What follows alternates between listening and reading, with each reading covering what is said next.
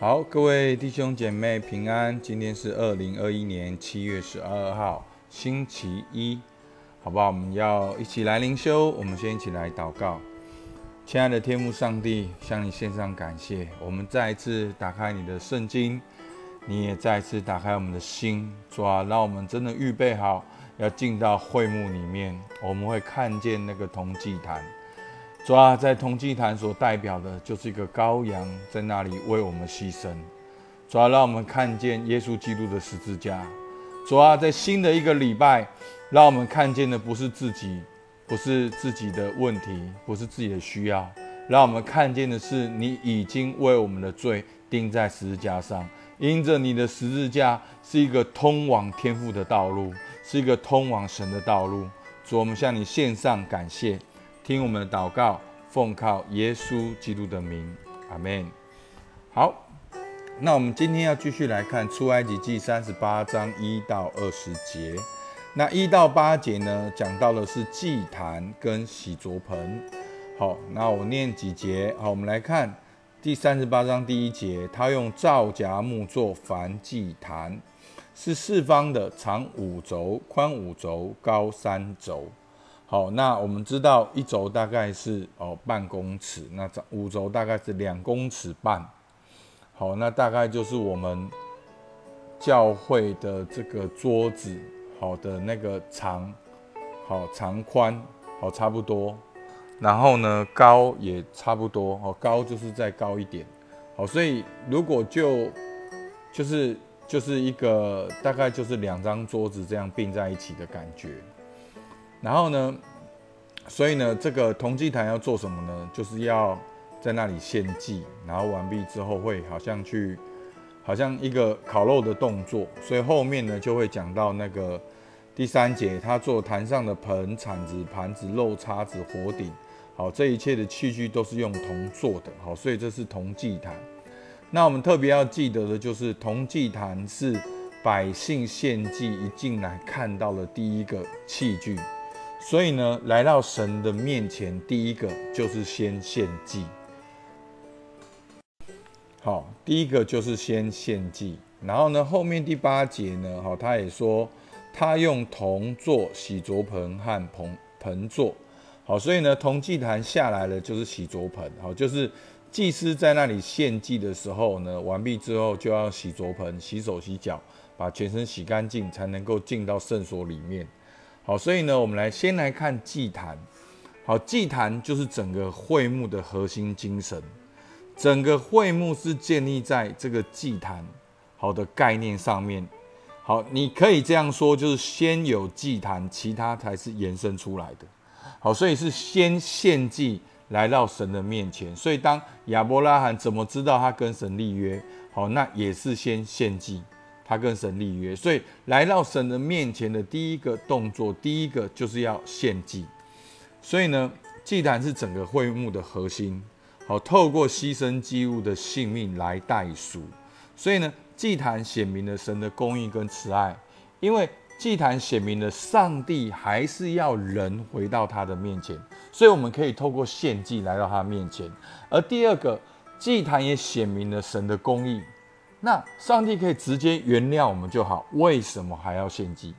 好，原因就是神是公义的。当人犯罪远离了神之后，我们必须付上代价，而祭物就为我们付上代价。所以，公义跟慈爱是神的宝座的根基，一定有公义，一定有慈爱，一定有慈爱，一定有公义。所以，弟兄姐妹，这两个是一定的。好，那在新约的我们会很容易活在慈爱里面，而忘记公义。好，其实弟兄姐妹，你一定要知道，有公益的慈爱才是真正的慈爱。好，你你想，今天如果你骑着摩托车出去，你就一路狂飙，那你说上帝祝福我，全部都是绿灯，所以你一步一路就狂飙。那请问你一路都狂飙的时候，那别人可不可以这样祷告？别人也说上帝祝福我，那他也一路狂飙，所以那就会怎样？那就会车祸。所以，上帝的爱是在他的公义里面运行，所以神不能够背负他自己。所以，常常很多人会觉得说：“哎，为什么基督教要搞这个献祭啊、死啊、流血啊？好像很恐怖，好像为什么要天天讲这个？因为祭坛所代表的就是慈爱跟公义的交叉点，所以就是十字架。好，那祭坛显明了神的公义跟慈爱，也显明了人原本的荣耀。好，你会很奇妙，为什么我会这样讲？因为就是显明了人很重要。好，所以人很重要。当人犯罪的时候，这件事情也很严重。所以付上代价的时候，也需要付上一个好生物的代价，付上一个好一个动物献祭的代价，因为人很重要。好，那最有名的就是哦那一段经文，《罗马书》三章二三节。好，世人都犯了罪，亏缺了神的荣耀。这段经文告诉我们，我们原本就是为了神的荣耀所创造，但是我们犯了罪，就亏缺了神的荣耀。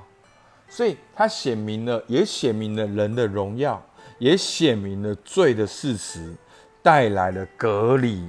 世人都犯了罪，亏缺了神的荣耀。所以呢，我们没有办法去满足神的荣耀，没有办法去彰显神的荣耀。我们原本人是上帝的代表，但是我们却跟神隔离，我们活在自我跟私欲里面。所以弟兄姐妹，你看到没有？罪的带来最大的破坏，就是我们没有办法活出上帝原本创造我们的目的。所以信主不是让你的祷告得到应允。信主不是让你有钱升官发财，信主是让你透过耶稣基督跟神和好，你可以回到那个原本的命定。是牧师要表达的哦，更清楚一点；是我要讲的更正向一点；是我要讲的大家更听得懂；我要讲的大家呃感受好一点。但是弟兄姐妹，讲到最后一个最重要的重点，其实你不是主角。上帝才是主角，你要按照被造物又按照创造者的想法来过生活。其实你换个角度想，的确这是很荣耀、很积极的，因为我们人是有限制的，但是我们跟神无限的神连接的时候，我们生命力才能够发挥。所以弟兄姐妹，你看到没有？上帝何等的爱我们，在旧约透过献祭来跟他恢复关系。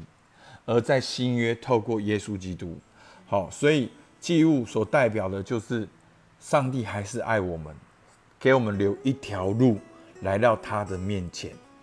所以约翰福音一章二十九节，好，次日约翰看见耶稣来到他那里，就说：“看呐，上帝的羔羊，好，除去世人罪孽的。”所以约翰一看到耶稣，就说出了。这是上帝的羔羊，所以这是全世界没有一个宗教是这样讲到我们的神是羔羊，讲到我们神要来代替我们。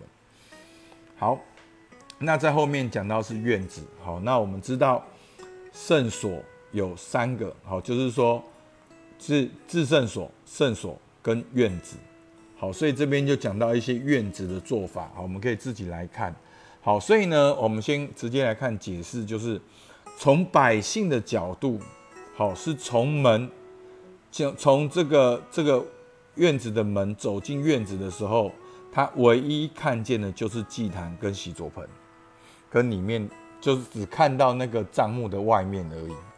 好，所以他们是从院子进入到好，所以诗篇不是说当称谢进入他的门，当赞美进入他的院。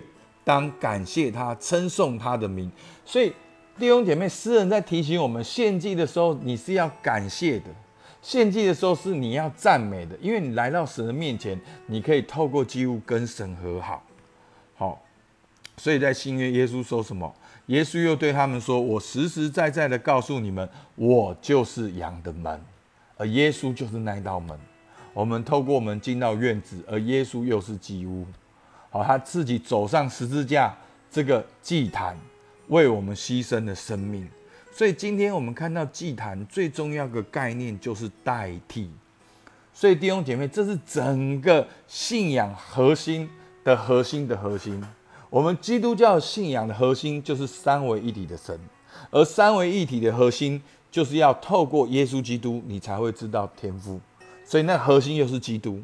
那基督的所有的工作最核心的就是十字架。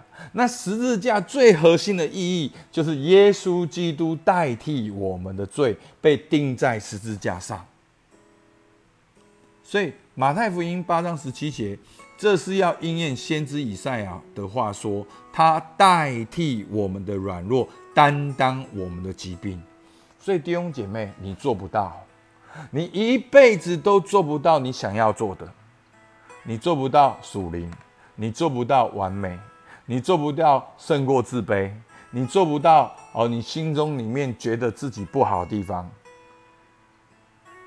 但是弟兄姐妹，你要知道的是，耶稣基督代替了我们的软弱，他担当了我们的疾病，他代替了我们人一切离开神应该接受的刑罚。耶稣基督代替了我们，所以为什么我们现在只要做一件事，就是信心，就是你要相信这件事情是为你做的，你要个人的相信，你领受，然后你决定相信，所以这是很重要的。那彼得前书三章十八节也说，因基督也曾一次为罪受苦，就是义的代替不义的，所以你看到没有？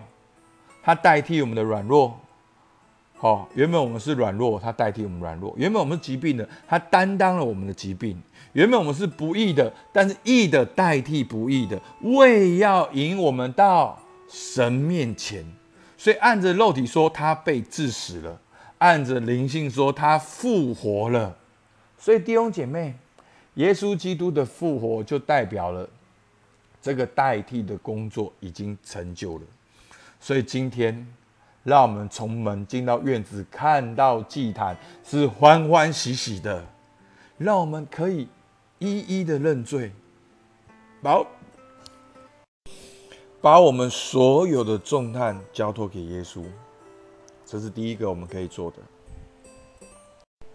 我鼓励大家，如果有时间的话，你现在可以把你心中所有的重担、软弱，甚至你觉得你的罪。全部一条一条写下来，你做一个认罪的祷告，然后呢，你仰望十字架上的耶稣，在你的心中去默想耶稣基督一个十字架的画面，他钉在十字架上为你，然后你一一的认罪，最后你就可以把这样祷告的纸啊一一的认罪之后。你就可以把这些纸撕掉，象征上帝已经赦免你了。所以呢，你在基督里与神和好，你也在基督里以神为乐。耶稣的应许说：“凡劳苦担重担的人，可以到我这里来，我就使你们得安息。我心里的柔和谦卑，你们当负我的恶，学我的样式。”这样，你们心里就必得享安息。所以弟兄姐妹，不要在那里死撑、硬撑。我发现很多人很奇怪，好牧师好像不叫怕死，好比你们怕死怕难。先认罪就对了，不要讲这么多。认罪悔改新生命，不要等到下一次主日崇拜，不要等到下一次敬拜祷告。你觉得你你觉得你更深好像有拦阻，你就全部记下来，全部认罪悔改祷告，马上立刻马上跟神恢复关系，求神帮助你，让你的内心里面是柔和谦卑的，好吧？我们起来祷告。亲爱的主，主啊，感谢你赐下了会幕，赐下了祭坛，让百姓经过那经过那个门，第一个看到的是祭坛。祭坛是一条路，祭坛是一个盼望。透过献祭，旧约的人可以回到你面前。主啊，我们感谢你。主啊，我们今天通过十字架，我们可以回到你面前。耶稣，你的应许说，你就是道路、真理和生命。若不借着你，没有人能够到父那里去。主啊，我们今天感谢你，我们已经在基督里，我们已经相信耶稣了。我们能够通过你，能够进到父神面前。我们能够。与神和好，也以神为乐。主，我们向你献上感谢，听我们祷告，奉靠耶稣基督的名，阿门。我们今天灵修到这边，好，谢谢大家。